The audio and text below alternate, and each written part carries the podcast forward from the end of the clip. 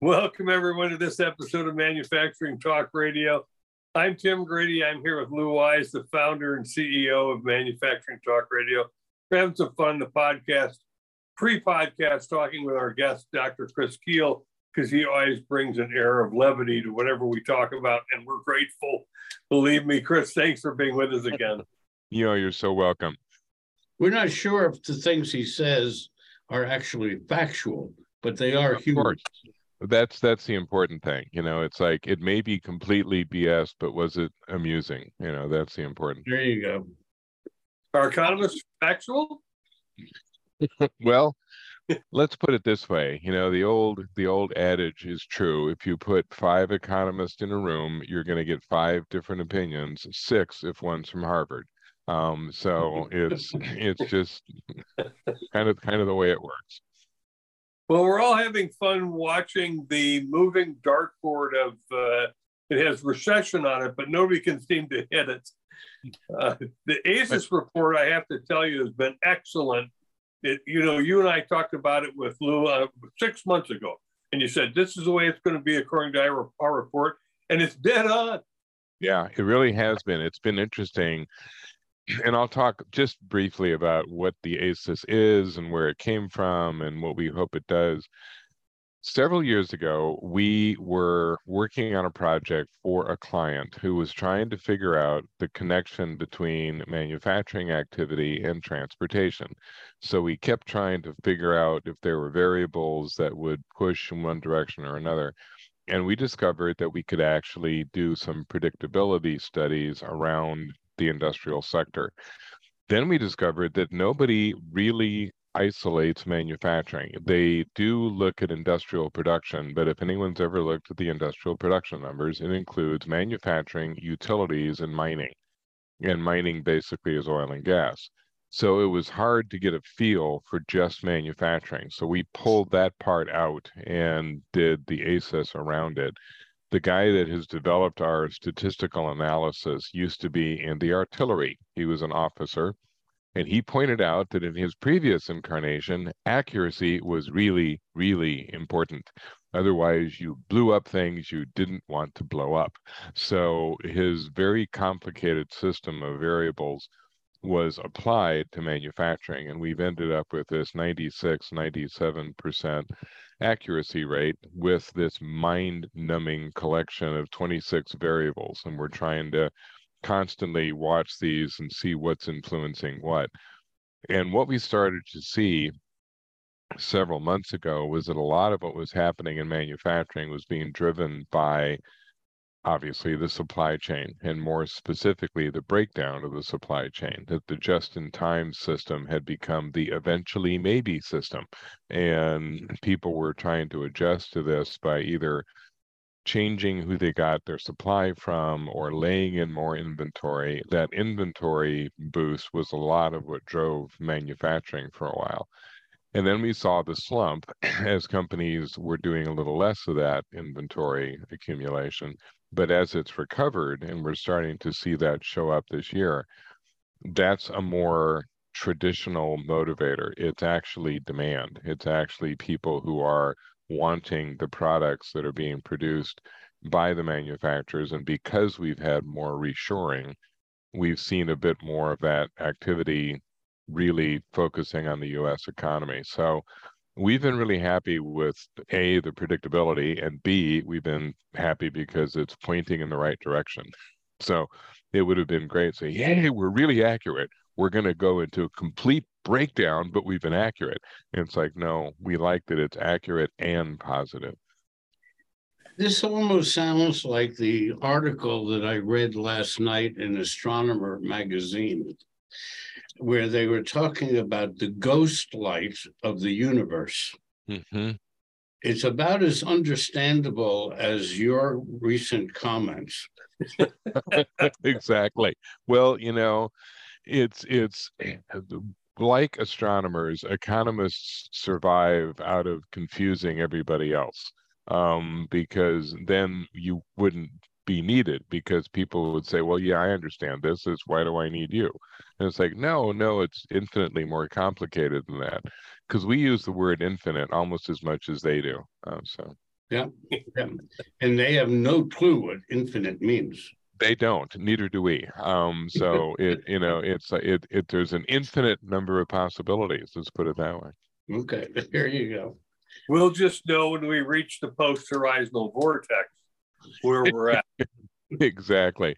You know, we're just hanging on for the singularity. You know, that's you know, at some point we'll all discover we're part of Matrix, and that'll be the end of it.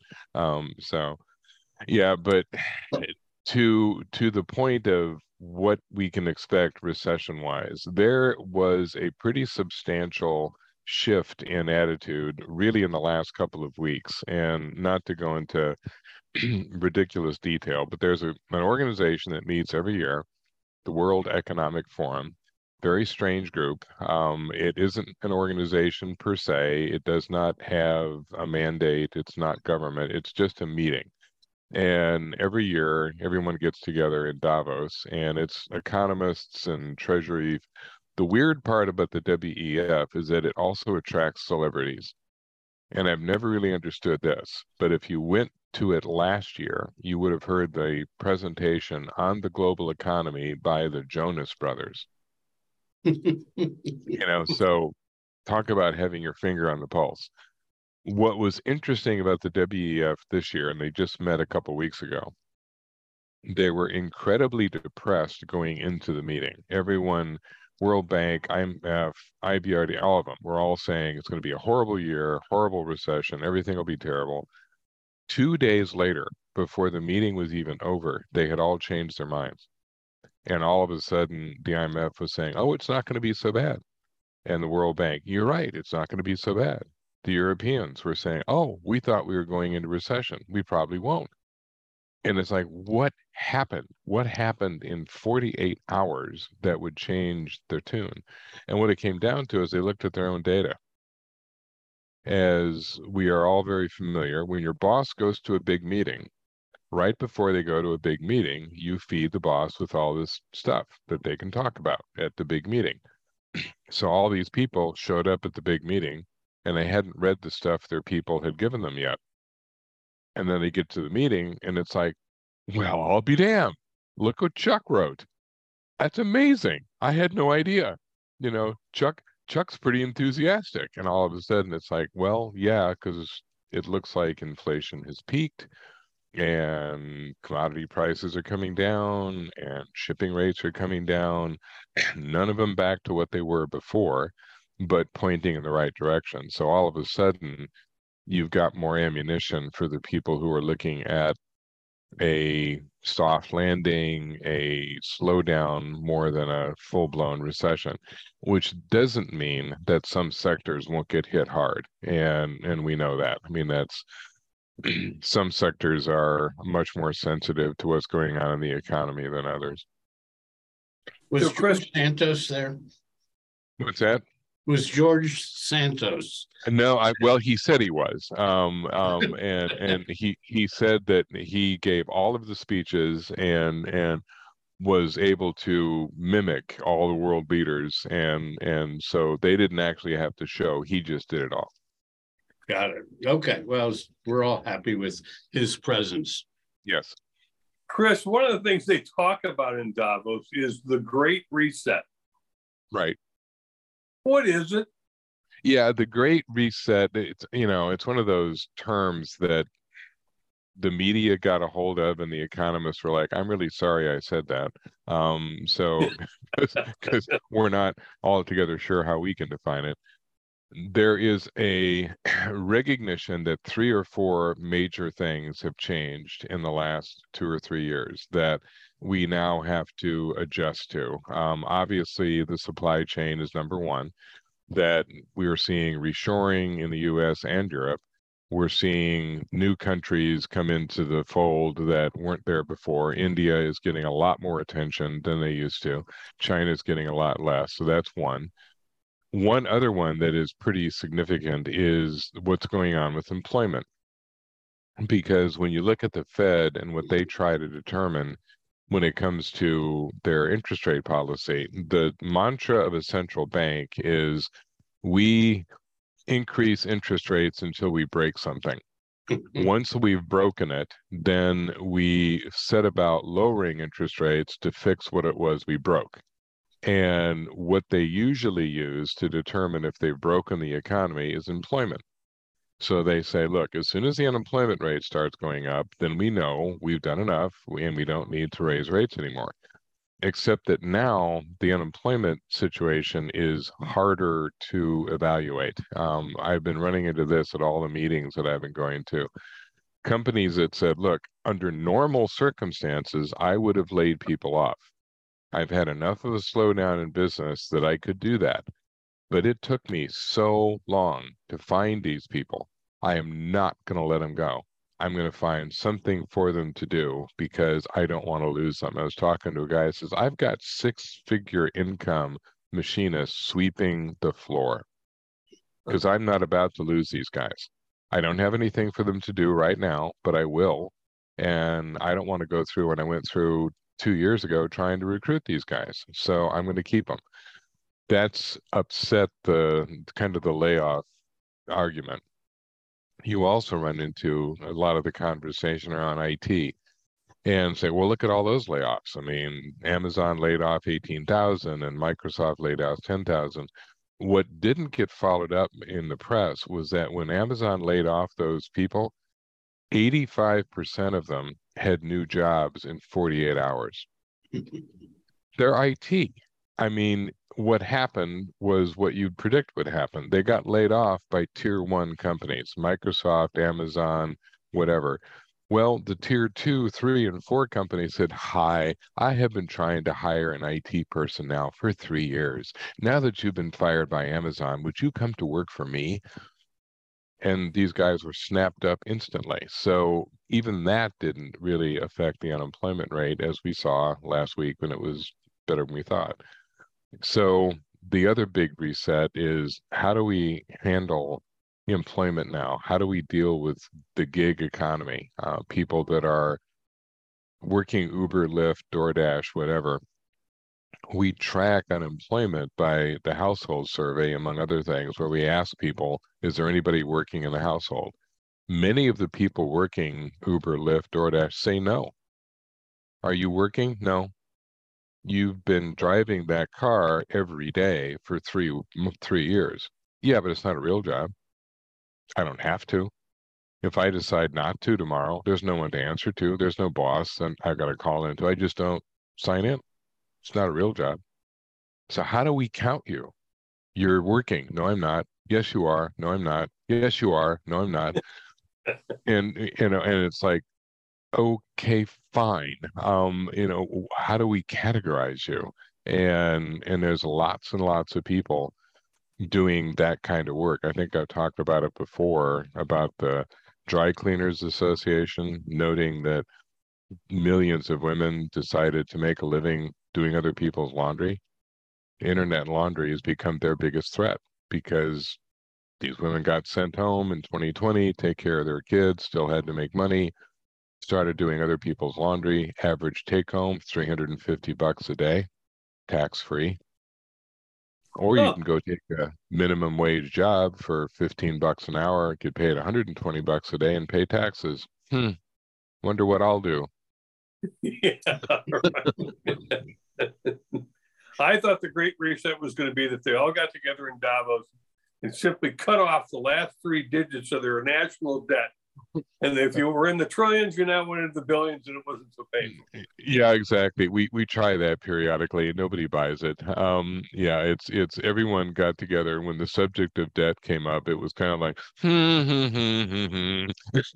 it's just like, put your fingers in your ears and go to your happy place. I mean, it's just, it's it's yeah, it's it's endemic. And when I talk about the U.S. national debt. I said, if it makes you feel any better, um, our debt to GDP ratio is about 125% now. Never should be above 60, so we've kind of blown that out of the water. But China is 280% of GDP. Japan's 260% of GDP. The average in Europe is 170% of GDP. We are the most fiscally responsible country in the world. That's frightening. And if yeah, if that doesn't make you start to weep, um, it's like 10 guys sitting around looking at maxed out credit cards. We only have nine, so we win because everybody else had 10. Um, so, and and one of my favorite sayings, of course, is that the debt is never going to be paid in the first place. Right. No, I mean, and and to a large extent, that's understood, but it's always the real issue with the debt, and every country that really grapples with it, it comes down to debt service. It comes down to the fact that you've got to pay the people who bought your debt.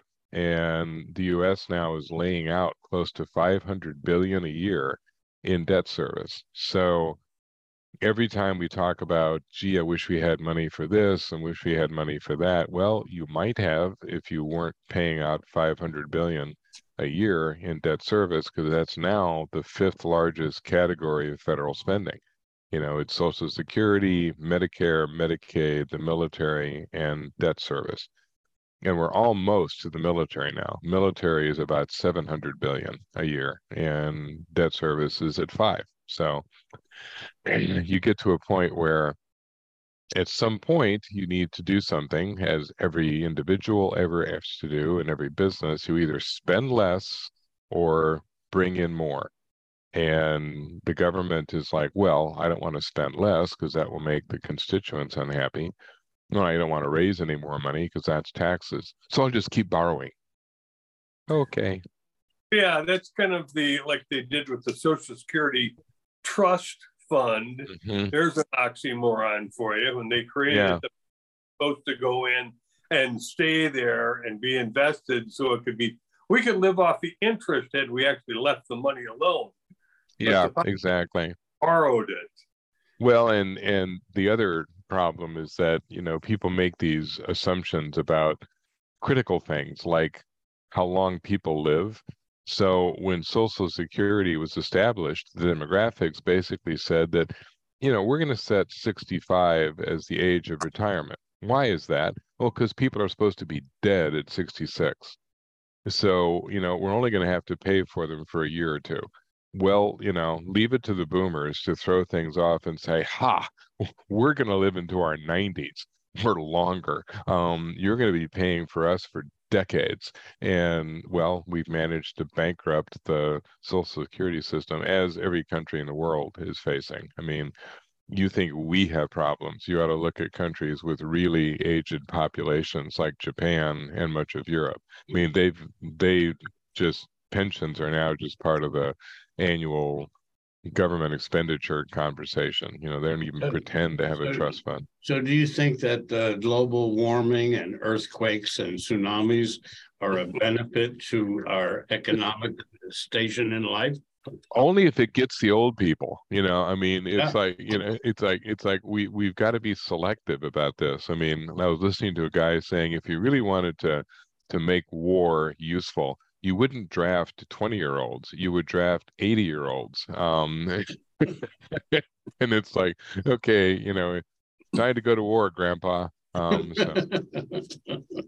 one of the things we've talked about in the past chris and you're a great russia student is the uh, nord stream 1 and 2 pipelines mm-hmm. the, what they thought was going to be a bitter winter in europe and russia was going to have everybody by uh, and it didn't happen right um, and that's, oil that's fifty dollars a barrel. How's right. um, Russia doing? Yeah, Russia's doing very badly. Um, they have set their economy back by at least 20 years, and it's going to be a long time recovering, and we don't even know when that would start. When the whole pipeline conversation began decades ago, there was a lot of debate as to who was more vulnerable that if Europe became dependent on Russian gas and oil, would that not give the Russians a tremendous advantage? And the argument at the time was, well, yeah, but we'll we'll deal with that. But we're also seeing how vulnerable that makes Russia because what Europe has done in this last year is find other sources. And that was always the argument that Russia is not in a position to sell as much of its output as it would like to other countries because its pipeline pokes into Europe. So if you're not selling it to Europe, you have to find some other route. And of course, they're selling more to India and China, but they have a tremendous investment in an infrastructure that they may not have much use for going forward if Europe continues to buy from the other sources they have discovered. The Europeans are buying more from North Africa. They're buying more from the Middle East. They're buying more from us. Um, they're developing their own resources. I mean, we forget that there's an awful lot of North Sea oil. Um, the British have been selling it, the Norwegians have been selling it. And now you're starting to see even the Germans thinking about, well, maybe we need a more diverse energy policy and we're not going to be able to rely exclusively on wind and solar. And so now they're talking about trying to get into fracking too. Um, so you've seen a, a, pretty wholesale change in how people treat energy, and it has isolated Russia quite a bit. And you're right, they did not have the bitter winter they thought they were going to have. So Europe is now declaring we have enough energy to get us through April. Um, and once we get it to spring, we're good to go. And the that's one of the reasons Europeans are now saying, I don't think we're going to hit recession. We're going to have anemic growth but it's not going to be pushing into negative territory. The latest estimate I saw was 0.7%, you know, which is pretty awful, but it's not as bad as negative two, which was what was being talked about last fall. Another thing with regards to Europe uh, and elsewhere is the the newer technology of uh, tidal or mm-hmm. uh, wave technology, which is mm-hmm. really quite incredible. Uh, Norway is using it, Sweden is using mm-hmm. it, and uh, some rather significant percentages of their energy is coming from right. tidal technology. Exactly. And there's lots of these kind of, of specific energy generators. I think one of the mindset changes is that we've gotten so used to kind of having a central utility. We have a power plant, and everybody connects to the power plant and that's how you get your power but now we're beginning to see more diversity saying you know if you are going to own an electric car you can either plug into the grid or you know you could put solar panels on your garage and charge up your own car um, or you could put a little windmill in your backyard you can look at areas, you know, for example, Iceland for years has used geothermal power because they're basically sitting on a volcano. And it's like, well, not only do we have these great pools that we can go chill out in, but we can use this stuff to to run our energy. I mean, it, it surprises people to learn that Iceland's one of the leading producers of aluminum, even though they have no bauxite because they have power and the bauxite gets delivered to Iceland and 60% of the cost of aluminum smelting is power. And the Icelanders are like, we got lots of power. We are on a volcano. so. Yeah, no doubt. I'd, I'd love to carry this on, but we try to keep tight show to 23 minutes because we're syndicating across uh, radio these days with our podcast. So Very we appreciate being with us and we look forward to next month. Very good. I look forward to it as well. Have a good afternoon. Thanks. Take care. Thank you. Thanks, everyone, for listening to this episode of the Manufacturing Talk Radio Podcast.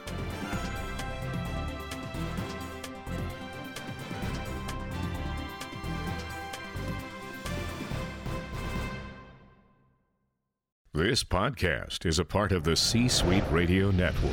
For more top business podcasts, visit c-suiteradio.com.